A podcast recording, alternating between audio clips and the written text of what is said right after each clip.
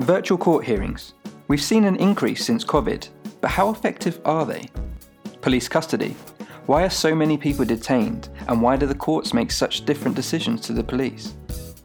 Why do so many justice actors still follow debunked beliefs such as rational choice theory?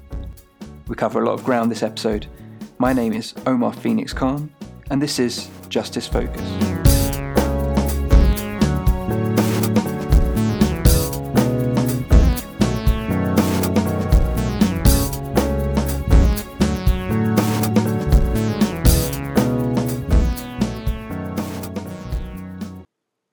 Penelope Gibbs has been the director of Transform Justice since its foundation, but she previously worked as a radio producer at the BBC before being inspired to move into the voluntary sector.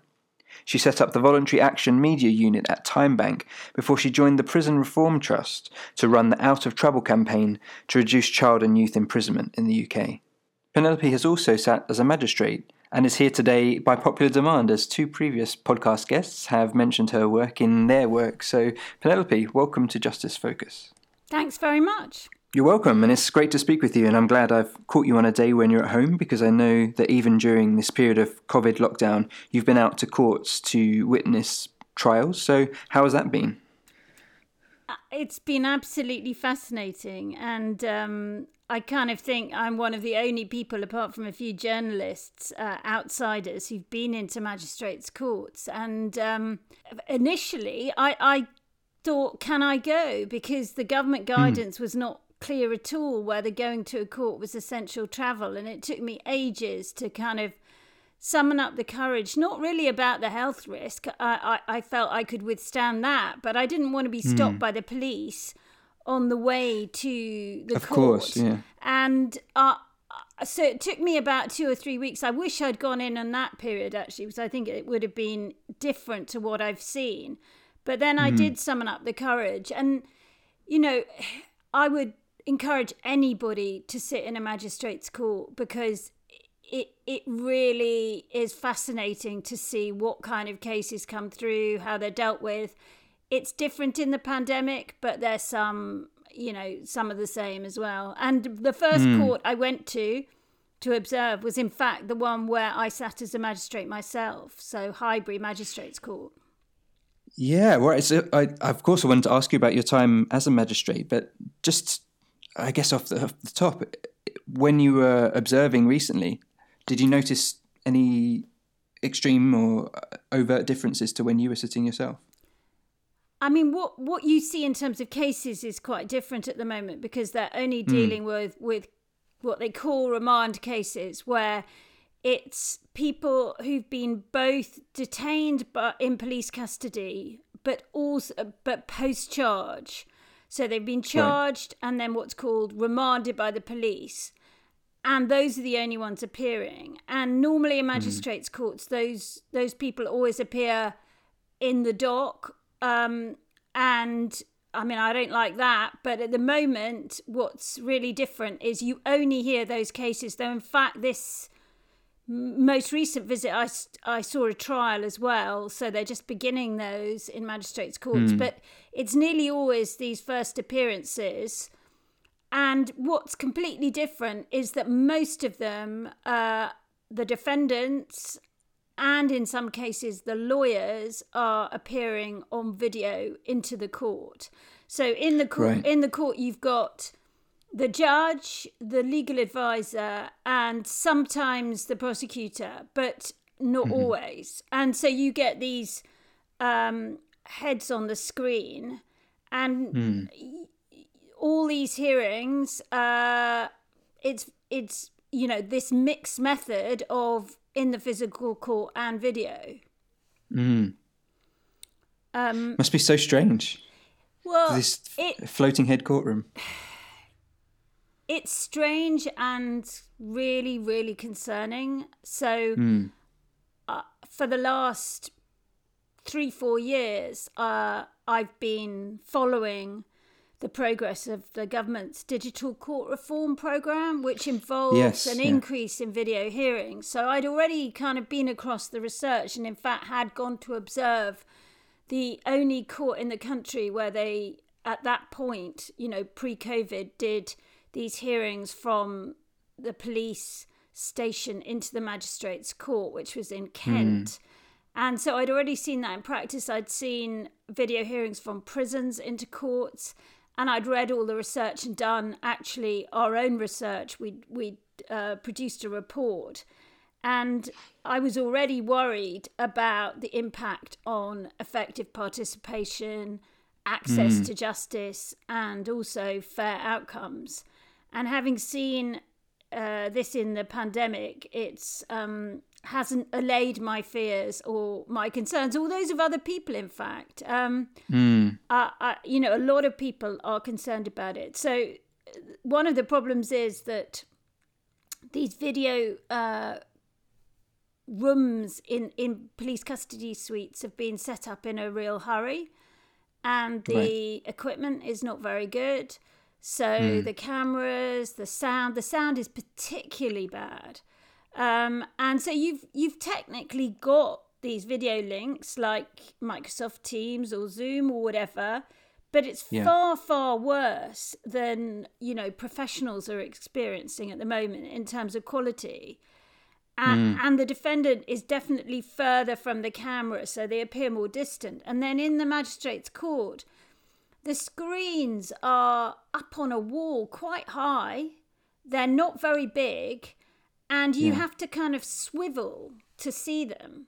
So so you're seeing the the screen with the defendant on, and in fact the lawyer some of the time at an angle. So it, it's very unsatisfactory either for the judge or from yeah. somebody in the public gallery to actually properly get a, a, a view of, of mm. the defendant and the lawyer. So the tech is poor because it's been set up in a hurry. Um, and the systems of the defendant being able to communicate with their lawyer have broken down as well. So yeah, normally you have um, a defendant would have a pre-hearing uh, consultation with their lawyer. It makes sense, mm. doesn't it? They need to discuss, you know, what they're accused of, what they're gonna, whether they're gonna plead guilty or not guilty, all this kind of stuff, really important stuff. And a lot of the time, the, yeah. the lawyer has not met that defendant in their life before. So yeah. it's quite important to have a, a meeting, ideally face to face. So you would have thought, well, maybe they could get a meeting on video. That is not happening as far as I can work out. So all so the defendant's not having any kind of contact with their they are having their contact, legal counsel before, but they're right. just phone phone. That, By phone, okay. That's yeah. all they can manage. And as far mm. as hmm. I can work out, they're quite short phone calls.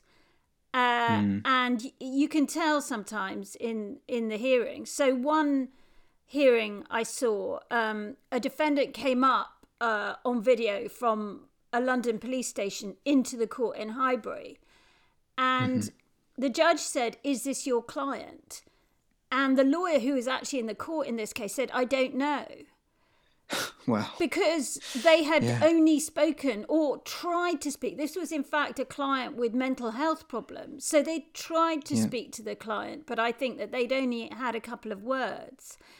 Mm. And and then during the hearings, whether the lawyers uh, in the court, which is sometimes happening, uh, or on video, they then having known very little about the case beforehand sometimes they then can't communicate with their with with the defendant so mm. normally even if the defendant is in the dock which is I, I, as i say I, i'm really don't like the use of the dock at all but you can uh, the lawyer can kind of have a whispered conversation with the defendant or yeah. the judge can leave the court if they need to talk in the middle of the hearing but here, yeah. you know, with the lawyer in the court and the defendant on video, or even worse, the lawyer on video and the defendant on video, there's no way that the defendant can properly communicate with, with their lawyer during the hearing. Yeah, I mean, it sounds like a logistical nightmare. And I mean, it, it feels like there's just so many different layers of or levels of justice. Like, how can you possibly have an equal level of treatment if, if people are in those situations? I just want to ask you briefly because just because you touched on it, you mentioned about not really liking when the defendant's in the dock at this point. Could you just say why you feel uncomfortable with that?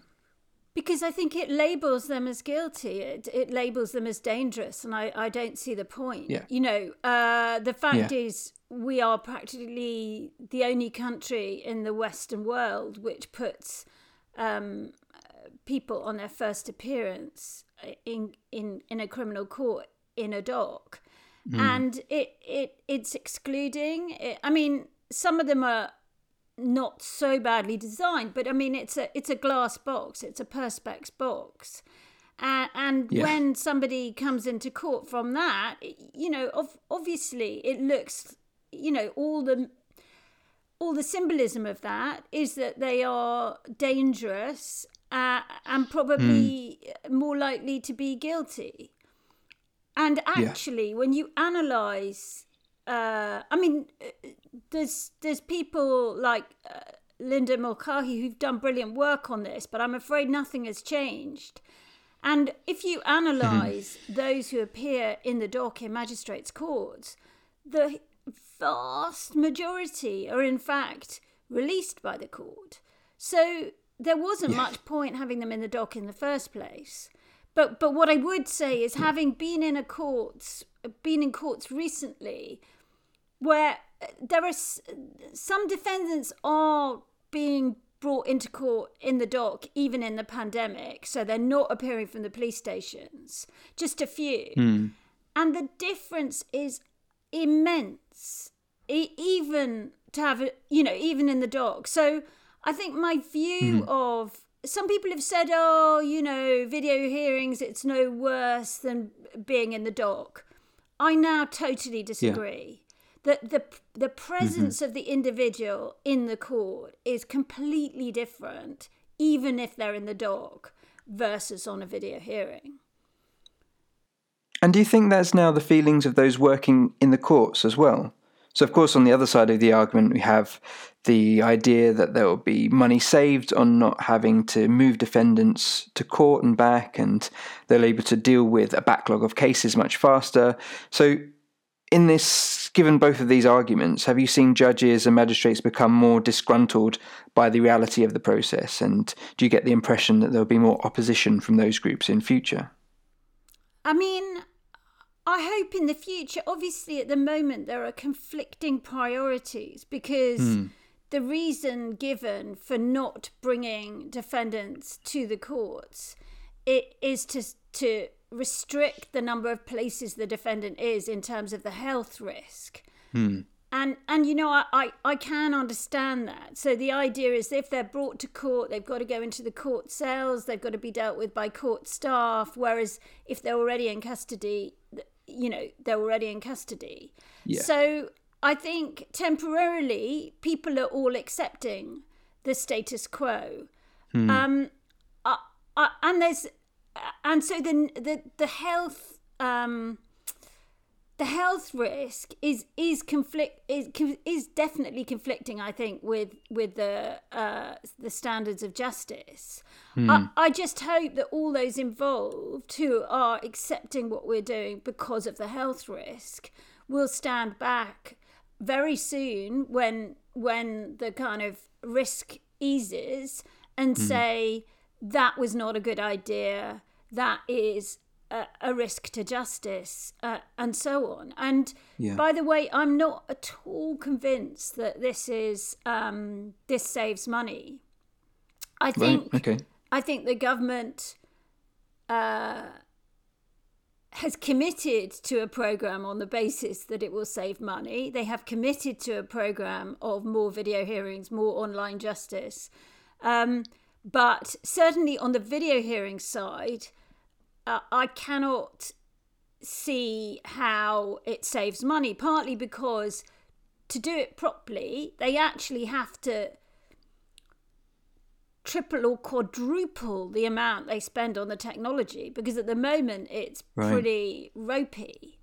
Um, and also somehow the technology is so um, is is such that the hearings there's huge technical problems and massive delays between hearings and so on, and that's where you can see judges and prosecutors kind of tearing their hair out is more about the technical problems than the. I mean, I think they're sort of just accepting the the system because of the health risk at the moment, but they're certainly um, frustrated by those. And mm. I could see that cases were backing up in the magistrates' courts I saw, and I was worried that, that those court staff were going to be sitting way into the evening in order just mm. to get through the cases.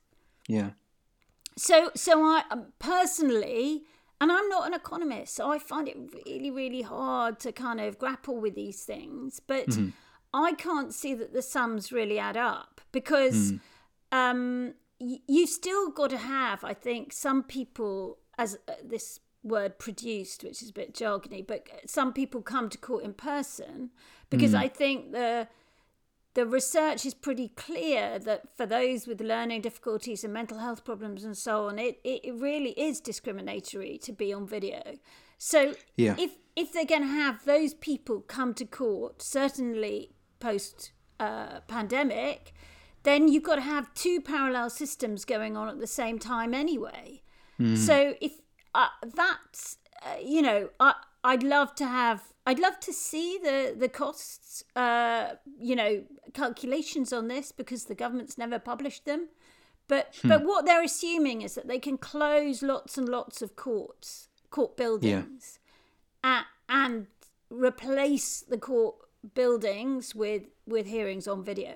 Yeah, and I know that this is being considered at all different parts of the process, so for bail or remand hearings, as well as the full trials. And I've seen research from other countries that have suggested that for those attending court via video link from detention, they've tended to have to been found guilty more often than those people who have come to court themselves and able to wear their own clothes and have access to a lawyer more readily.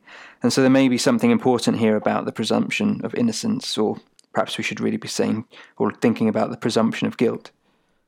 I think the answer is we we just have so little research, and the government, mm. for its own reasons, has not invested in research which would give us that answer. So actually, interestingly, we have no research to say that that original bail remand decision, you know, when somebody pleads not guilty, whether they're remanded or not. There's mm. no research to say that video makes a difference to, to that decision, mm. where we have uh, two reports uh, indicating uh, dif- dif- differential decisions are about immediate custodial sentences. So, right. quite a lot of these people who appear, it's their first appearance. Um, if they plead guilty, the judge can sentence them, as it were, on the spot to a custodial sentence. Mm. And both uh, there were there've been two reports. So obviously, uh, somebody like myself just doesn't have the access to the data to really be able to judge it. But there've been two reports: one in 2010, commissioned by the government, and one just uh, published a month ago by the University of Surrey both mm-hmm. of which looked at these first appearances and, and took a stab at, at, whether the outcomes were different. Mm. In in the first report, um, the kind of concerning aspect was both that more people pleaded guilty when they appeared on video, but also that more people seemed to get immediate custodial sentences. And then right. the, the second, the University of Surrey research, actually uh, again they found quite quite starkly that more people who appeared on video seemed to get these immediate custodial sentences but they mm. didn't get the same finding about guilty pleas and then the other um, concerning findings from both these reports was that those on video appeared to be less likely to take up um, their right to legal representation to mm. have a lawyer so uh, the 2010 report and the Surrey one both found a smaller percentage of defendants on video having a lawyer. And obviously, that's critical to whether defendants uh, get justice yeah. in our system where unrepresented defendants, um, it's really hard. We have such mm. a complicated system. Um, yeah. So, so those, so we've got those really concerning indicators, but we don't have, you know, big data to back them up. And the government has, over time, been asked again and again to gather it. But I think they're so committed to their digital court reform program that they, as, as it were, fear to gather that data in case it gives the wrong answer. Yeah. Yeah, it's, it is concerning, and um, I'm just going to reiterate the name of that report that you that you've written on this, which was "Defendants on Video: A Conveyor Belt of Justice or a Revolution in Access." I'll put I'll make sure I put a link to that in the uh, show notes for this, so that people can read that full report if they'd like to. Um, and I urge them to because it's a really really interesting and thorough report. But so this is um, I've just mentioned the Transform Justice website. Can you tell us a little bit about what Transform Justice is, and and actually maybe even before that? Um, I know that your career initially was in uh, radio production, and so was there a particular moment that took you from that to delve into the world of the voluntary sector? And uh, you're clearly incredibly passionate about this world, but um, how does that link with where you, where you started? I mean, I I didn't I didn't grow up uh, you know, political with a small p, caring. Hmm. Well, I did care about social justice, but I wasn't. It wasn't. Wasn't your thing. No, wasn't my thing. But then I became um, a radio producer, and I did a lot of work on Woman's Hour, which is a very issue-based program. Hmm. And when I was there, I did a lot of uh, producing of discussions and um, you know, uh, reports about justice, actually quite a lot about family justice. So that got me interested, but I also had the sort of light bulb moment that um, if I wanted to kind of change the world, it I could stay in radio, but it might be better to move into the voluntary sector. So mm. um, I I moved into the voluntary sector, and at the same time, I, I actually applied to be a magistrate and started that as a another means of kind of making a difference in the mm. world. And um, I sat as a magistrate for three years while I was at my first charity, which wasn't a justice charity. Uh, and then set up, no, then I went to the Prison Reform Trust um, mm-hmm. and, and took a job there to campaign for a reduction in the number of children and young adults imprisoned in the UK. Mm-hmm. And and that kind of then I got the bug really. So I was already interested in justice, but I'm very interested in lots of social justice issues. But mm. but after starting at the Prisoner Reform Trust, which was a five year project, yeah. uh, you know, I got the bug and it stayed with me. Yeah, and you can tell by looking at your work and your website actually that it's not just the standalone specific issues that you're interested in, but this larger scale changed and being part of a progressive movement. And I specifically mention your website because I really like the section that identifies how we can think about reframing the messaging around criminal justice to try and counter some of the mainstream stereotypes around justice and perhaps some of the political apathy that's linked to certain kind of reform efforts. So I wondered, could you tell us a little bit about your thoughts on reframing the messaging around criminal justice? I mean, this is this is quite a different strand from some of the other work which we do, which is kind of quite traditional in terms of we research, we do a report, and then we try and, you know, uh, get people to take up the recommendations. Mm. And it was a few years ago. Um, with with colleagues in the sector outside Transform Justice, we we just had these discussions and about how we you know we weren't getting very far in our advocacy shall i say we were hitting our head mm. against a brick wall again and yeah. again and that we needed to seek something bigger to get us to uh, make more progress, and particularly about our messaging. So, what mm-hmm. is evident is that public opinion, top line public opinion, it is uh, quite into um, tough justice in this country. Yeah. And we knew that. And we knew that was an impediment every time we spoke to politicians and sometimes the media, even politicians who were sympathetic themselves mm. to more progressive system. So we heard heard about a uh, technique which was being pioneered by an organization in the USA called the Frameworks Institute, mm-hmm. which took um, which basically used research to uh, arrive at more effective ways of communicating about social issues and they start with a anthropological approach so the idea is you know they would say you you can't even and i agree with them you can't even start on communication unless you understand people's belief system about that subject right. and mm. so they start off by doing a, a kind of anthropological uh, approach to finding out about the belief system in a particular country. So they interviewed people in this country about broadly uh, why people commit crime and how to stop people committing crime.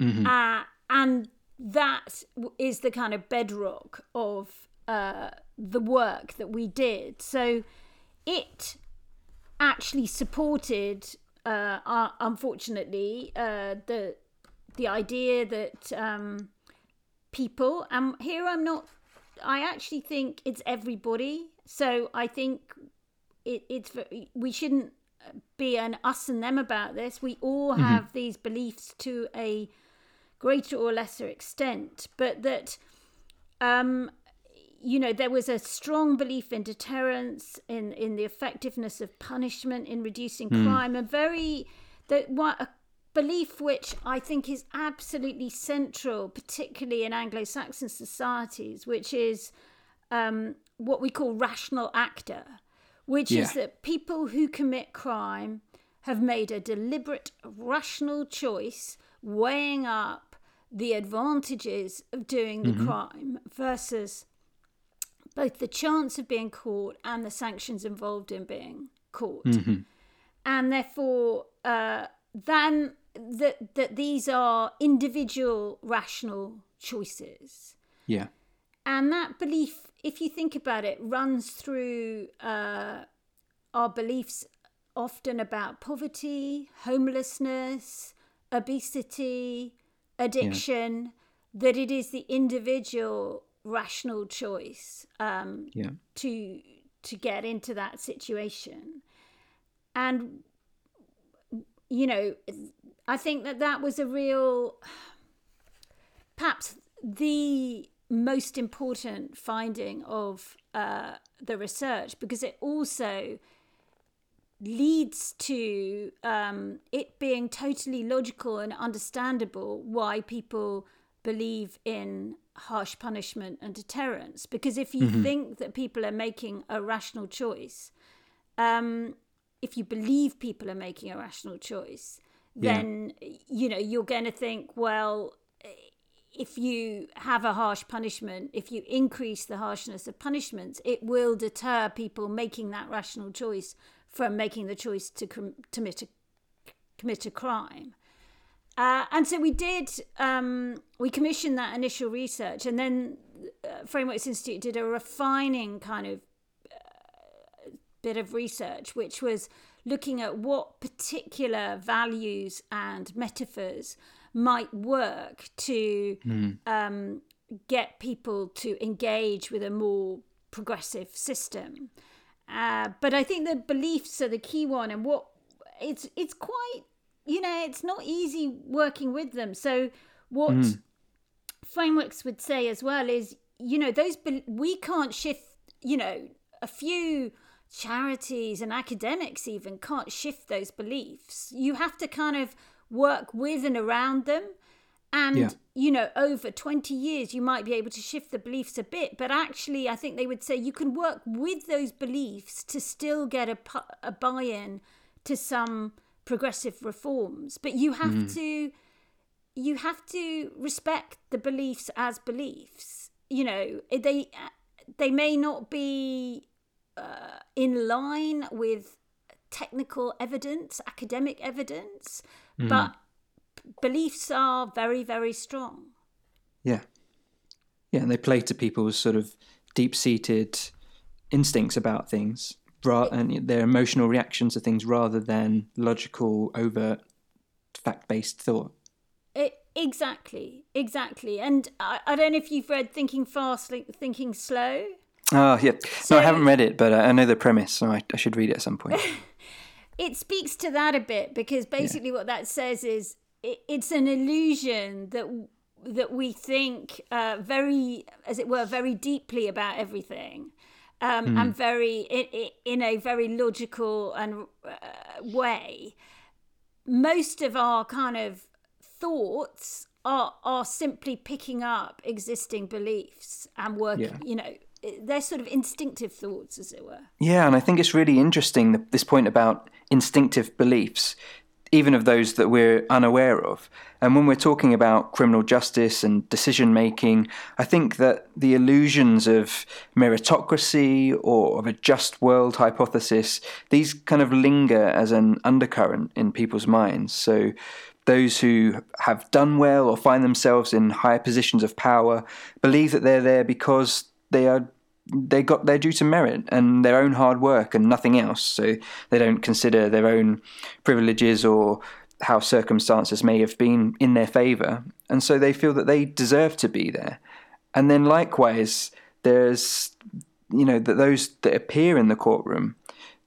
There's the logic is that they must also, on one level, deserve to be there as well. Again, negating many of the actual circumstances that may have contributed to getting there in the first place. And I guess this links back to what you were saying at the beginning about rational choice theory and how this allows people to follow the logic that that somebody has weighed up the consequences of their actions and then made an educated decision about what to do.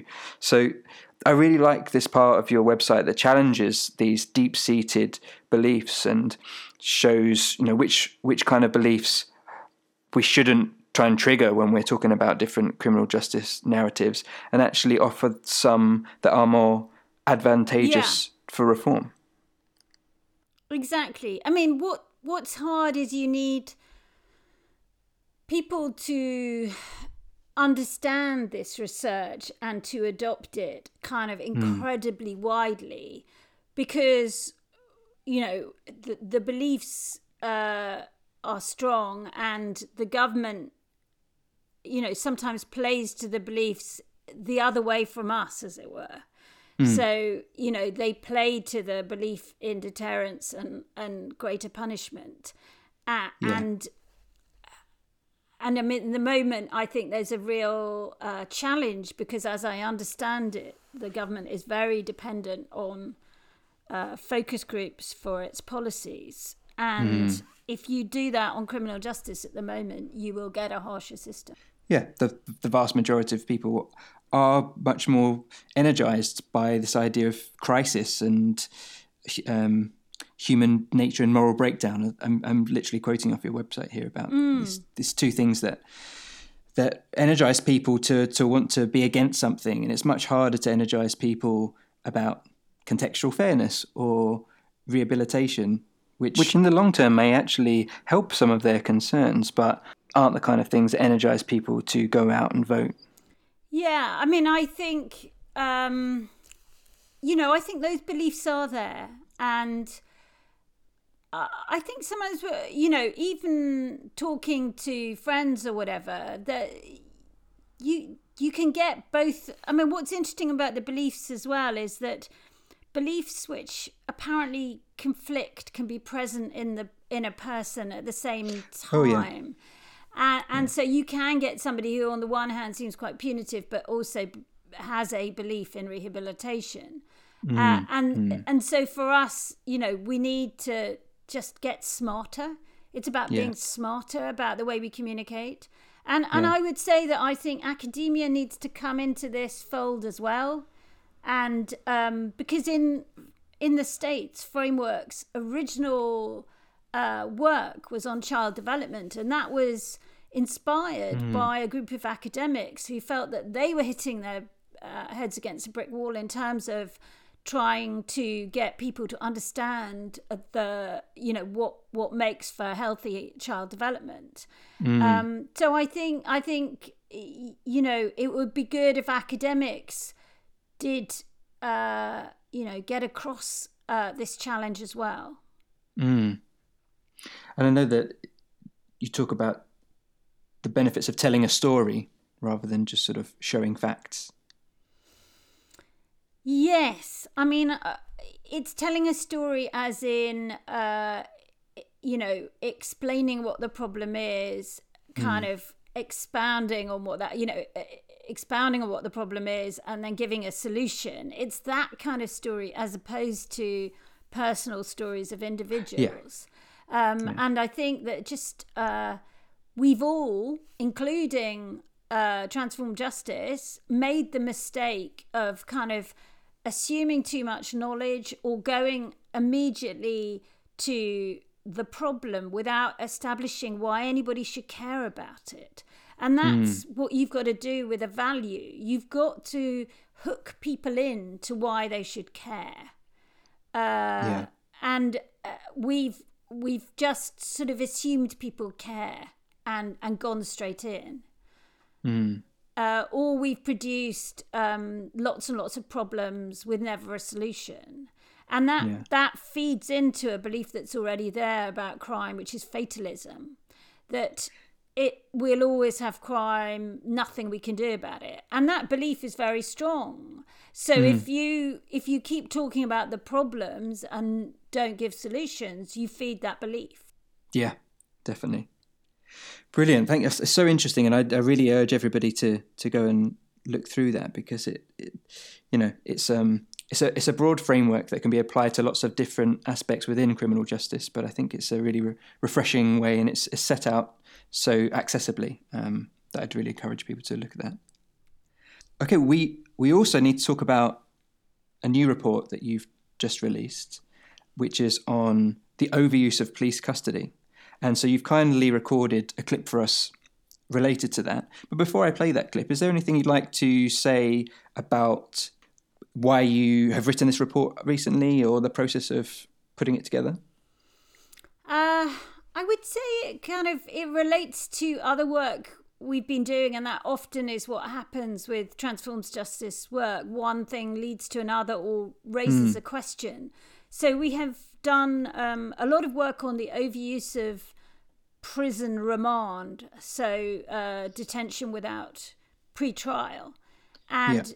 Uh, you know actually probably uh, the biggest practical way we could reduce that is to prevent the police keeping detaining so many people post charge in in the mm. police custody suite so when we did the, the work on remand we thought well what's going on in police custody what why mm. is hmm. it being used and so on and w- we already obviously had a kind of indication that maybe that was overused as well but we we wanted to work out what was going on and over the last year, we've we've you know done interviews, got uh, research, FOIs, etc., uh, and then mm-hmm. produced our report. Yeah, I've heard people talk about this part of the process as being particularly hard to access or witness, as when a person's first brought in, the police are working hard to try and ascertain whether the person can be charged or not, and so it's a particularly difficult time to I mean, research.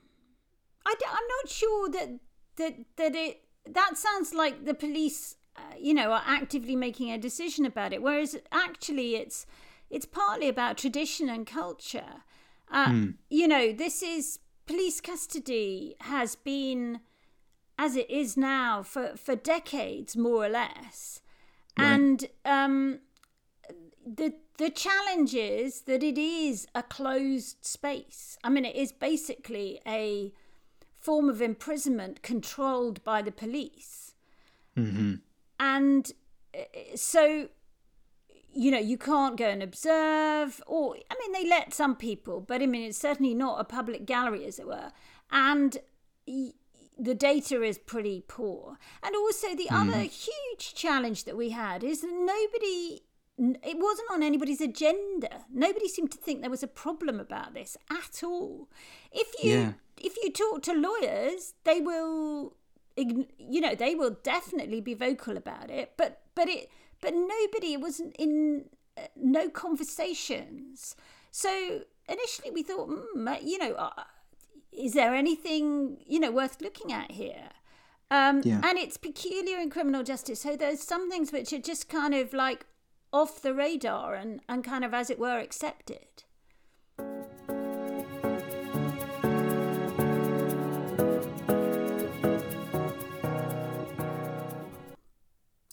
No matter what people say, police custody is, it's got to be done, but I think it's a form of abuse. That's a quote from a defendant. In the pandemic, legal representatives have been concerned about going into police custody due to the infection risk, but they've gone in or given advice from home, usually by phone.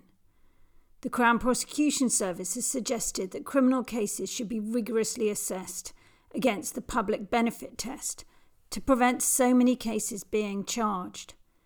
Many were expecting a sea change in the use of custody, but having observed courts recently, I'm not convinced much has changed. I saw a young black man who'd been arrested and detained by the police for possession of a small amount of cannabis, and several who'd been arrested for the sole crime of being in the wrong area breach of a criminal behaviour order.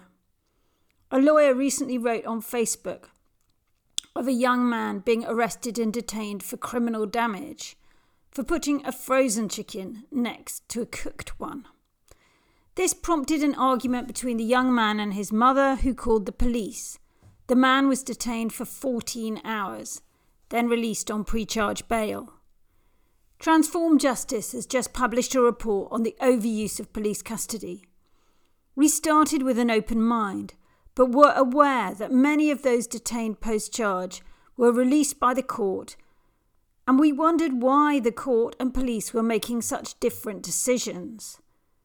Our research and conversations do suggest that custody is the default option in circumstances where it probably shouldn't be. Problems start when a suspect is brought to the custody suite by the arresting officer. The custody officer has to decide whether the suspect should be detained in the cells. PACE guidance is a little vague, but gives lots of discretion to the custody officer to refuse to detain a suspect. But they refuse on less than 1% of occasions. This is so few that researchers have referred to automatic detention. Most suspects have no idea that they themselves could challenge the decision to detain. Once someone is detained, usually so the police can investigate, Suspects are held in pretty grim conditions. Police cells are clean but bare, often windowless, with no clock. The experience of being in a police cell is stressful for most people, making the most confident person feel vulnerable.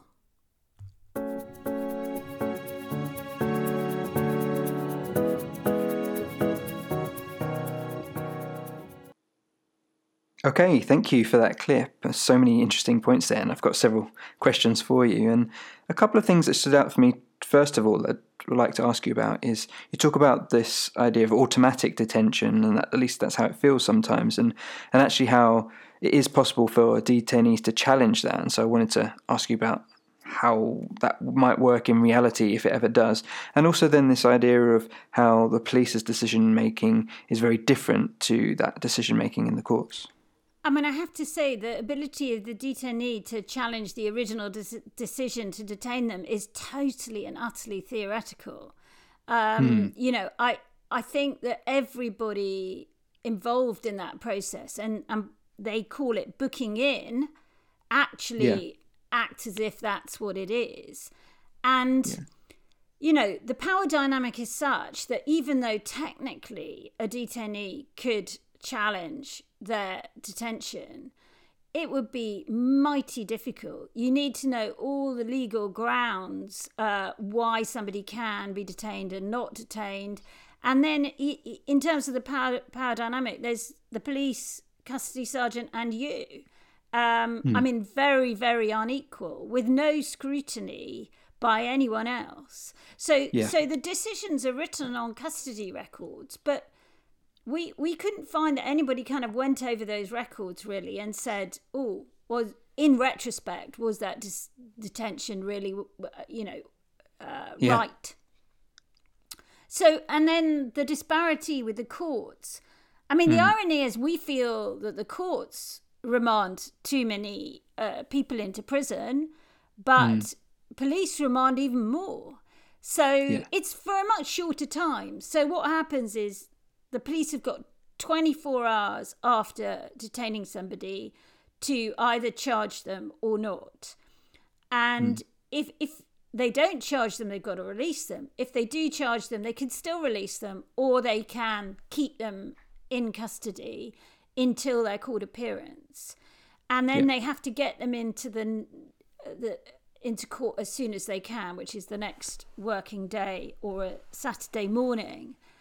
And what we found is that the proportions for particular offences who were detained um, by the police post charge were were much higher than uh, even the court. So, for instance, for summary offences, which are the least serious, um, mm-hmm. I'm not saying they're not important, but they're the least serious, including comparably. Yeah, yeah they're motoring offences as well. The courts um, remand something like four times. No, sorry, the police remand something like four times more proportionately than the courts. Um, mm. So they're making this risk based decision even more cautiously than the courts. Yeah. And playing devil's advocate there, is, does it not make sense for the police to do that so that the decision can be made by the courts rather than the police? But the courts are going to make that decision anyway. Uh, it's just that you know the presumption should be for bail, for freedom yeah. in the community, pending mm. any decision by the court. And I mean, I didn't put it in the report because I found it out later. But I mean, reading up about European systems, uh, uh ours gives more, much more time to the police than some other European systems. So we mm. have this 24 hours up to charge, and then you, the police can keep them until the court hearing, which can be another 48 hours. Whereas right. in lots of European countries, um, the police have got 24 hours altogether. So mm. from uh, detaining the person to getting them in front of a judge, they've got the 24 hours. So that's very yeah. different to our system. Yeah. No, definitely. I I do a lot of work in Brazil as well, and the custody hearings there have to be within 24 hours. And it's yeah, it's, it's interesting when something is so normalized here, and we don't realize that actually things are very different elsewhere. Um, yeah, really interesting. In the report, you've got several sections that I want to ask you about because um, I know that you have a section talking about people being held while in mental health crisis, and I wondered if you wanted to mention anything about that. I mean, I would say that I think there's been huge progress on this. So there mm-hmm. has been um, a real focus on avoiding deaths in custody. So uh, Dame Elish Angiolini did an important report for the government, making recommendations on how to uh, avoid more deaths in custody, uh, particularly suicides. And mm. um, as a result of that, one of the recommendations was that those who were um, in real mental health crisis, who were um, needed to be in a secure unit, really in in a mental health facility should not be kept in police custody. So mm. um, now those numbers have reduced quite a lot. So those are the what we would call the sectionable people. Yeah. Um, and they are now taken straight to hospital most of the time. The the grey area is people who have mental health problems but aren't sectionable, whereby they appear nothing much seems to have changed apart from probably being looked after better while they're in custody. Um, mm.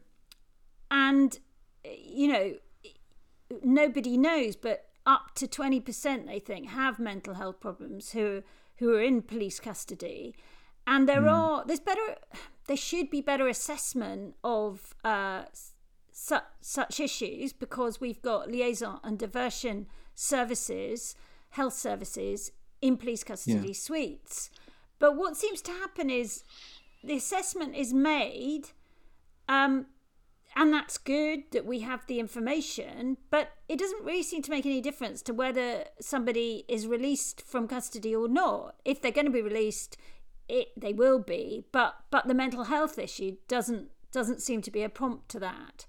And mm. um, actually, you know, however much they try, it's an incredibly stressful experience to be in police custody. Uh, yeah. This is a place where you may not really understand why you're there.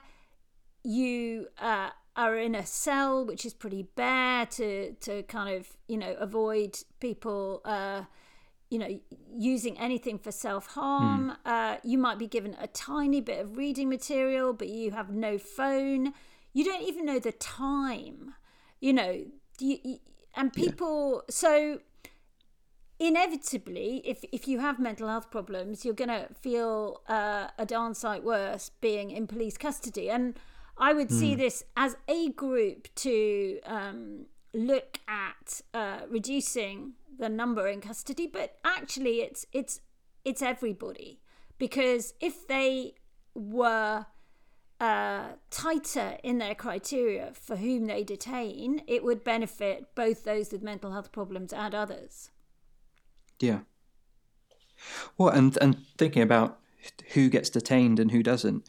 I know in the clip that we've just heard, you mentioned how especially young black men have been treated differently in terms of um, being arrested and being brought in, perhaps being in the wrong place or for small amounts of weed or something like that. Do you feel that actually, you know, being in police custody is one thing, but actually it's the step before that about who is chosen to bring in to that space in the first place?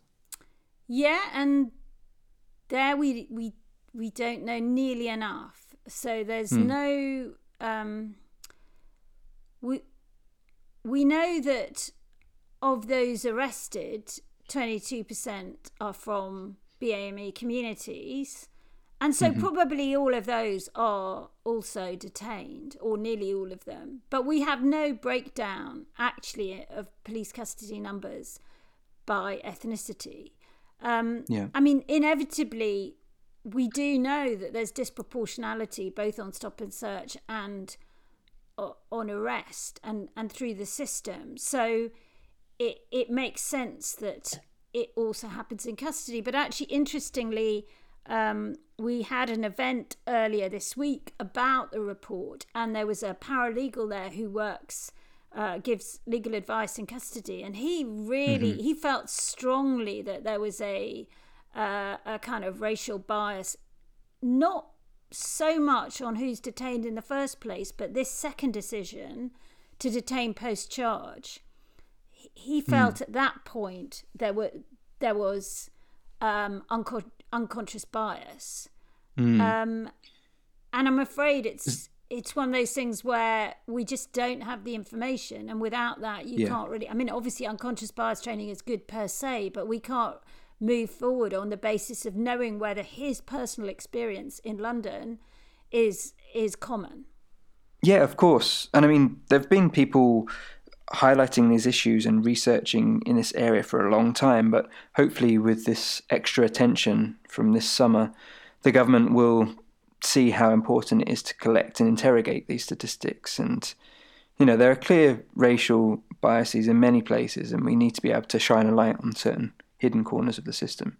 I mean, I, I'd really like to see evidence about the pandemic. So we've we've got some evidence that possibly those with um, in in terms of the fixed penalty fines for during mm-hmm. COVID nineteen that there's a disproportionality with BME um, people there that they've got uh, a greater proportion of fines. But certainly, my anecdotal feeling from sitting in the magistrates' courts is that there was a very high proportion of BME defendants.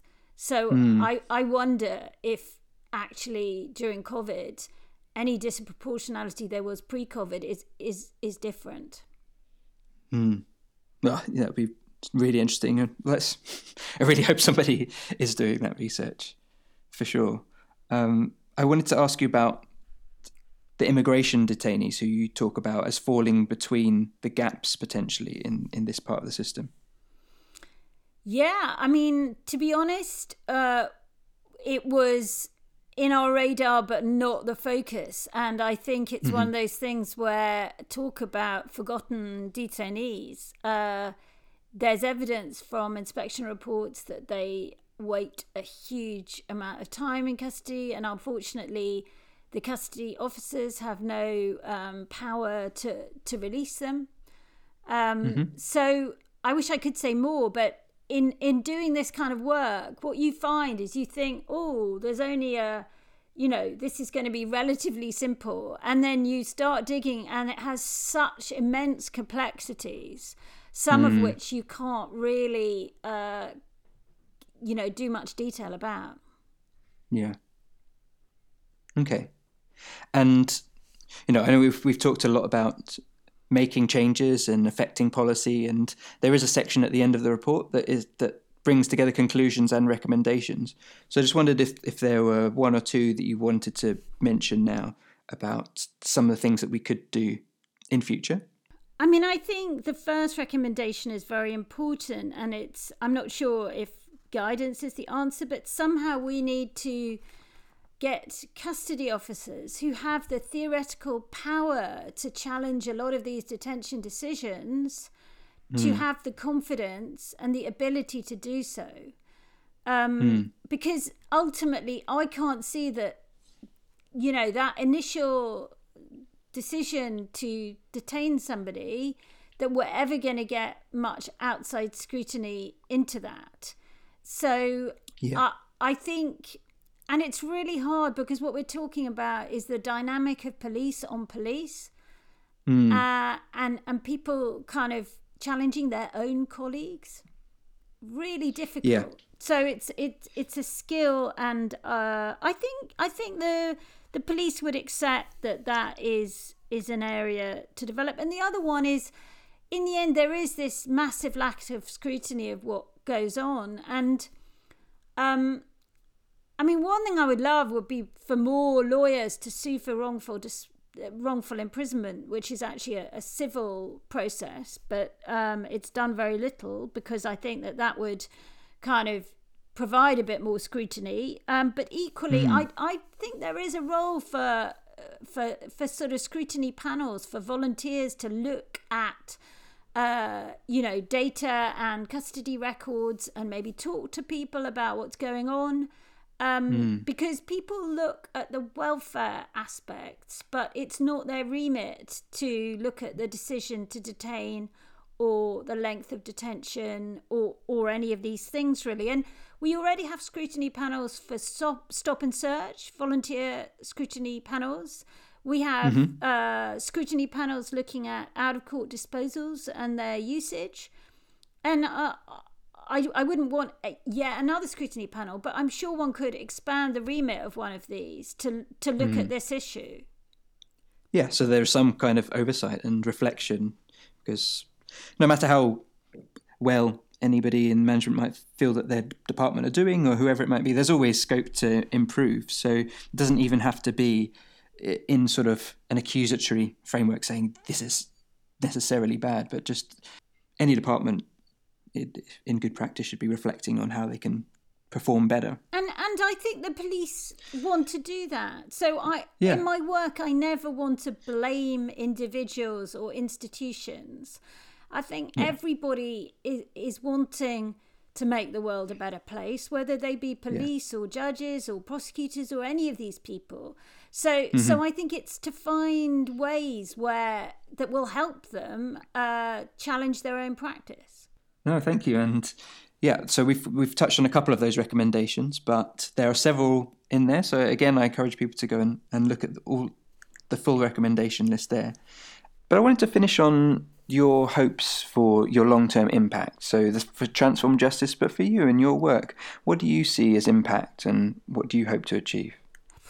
I mean, it's really hard. It's really hard for a very small organization to, to yeah. frankly, get any impact. But um, I think initially what we would aim to do on, the sort of issues and the and the that we look at the specific issues is to raise awareness mm-hmm. that there is a a problem, an issue there in the first place. Mm. Uh, so it's this kind of agenda setting thing uh, and raising awareness of what's actually happening, and then secondly, yeah. um, you you want to feel that you you want people to feel empowered that they can make a difference themselves, mm. both institutions and uh, individuals. So it's about taking an awareness that there's a problem and, and, and encouraging, facilitating people to to change their practice or do guidance or new legislation or whatever. And um, you know, because we can't do that, you know, we we can only kind of nudge and influence and and yeah. and so on. Uh, and yeah. usually these are very complex issues with many different things that could be done by different people to improve the situation. Great, thank you. And um, there's a question I like to ask to everybody that I interview, and that's that's again, it's linked to the impact of, of what you hope your work will be able to achieve. But just hypothetically, if you had a room that you could fill with 50 people and you had half an hour to speak to them, who would you be putting in that room and what would you be saying to them? Uh, I'd put um, government ministers in, special advisors, senior civil servants, judges, magistrates, and I would try to influence them not to think that those who commit crime are making a rational individual choice to commit mm. that crime. Mm. And so yeah. I, I, I haven't put uh, defendants or lawyers in that room because I think they already are on board with, with that. So yeah. I'm yeah. putting in the room people whose uh, kind of beliefs and attitudes uh, I would see uh, would want to influence differently to where they are at the mm. moment. Yeah. No, great. Yeah. So be particularly targeted at the, those in power that have the ability to to make the decisions. Yes. Yeah, yeah. Great, thank you. Thanks for that. Yeah, I think that'd be a really interesting thing. To, hopefully, you get a chance to do that, and with maybe with one of your reports at some point. Great. Well, lastly, I'm sure other people listening, just as I have been, really interested in what you have to say. And so, if people want to follow your work or get in touch with you, what's the best way for them to do that?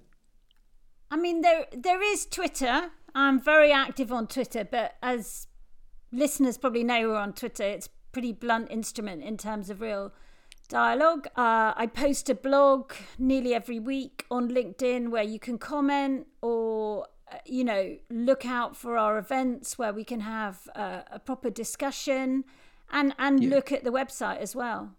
Great, Penelope. Thank you so much for coming to speak with me today. It's been a pleasure. Well, good luck with the report. I hope um, I hope it gets read and downloaded a lot, and that yeah, um, yeah, good luck with everything else that you have got planned. Thank you very much. Okay, thanks for listening. From now on, there'll be a new podcast every second week rather than every week as it has started to take over my working life a little bit. But it's been all worth it because of the great conversations that have been had. And thank you so much to everybody who has sent me kind feedback or posted on Twitter. And if you found the pod interesting, please just share it with somebody else who you think might also find it interesting. Cheers.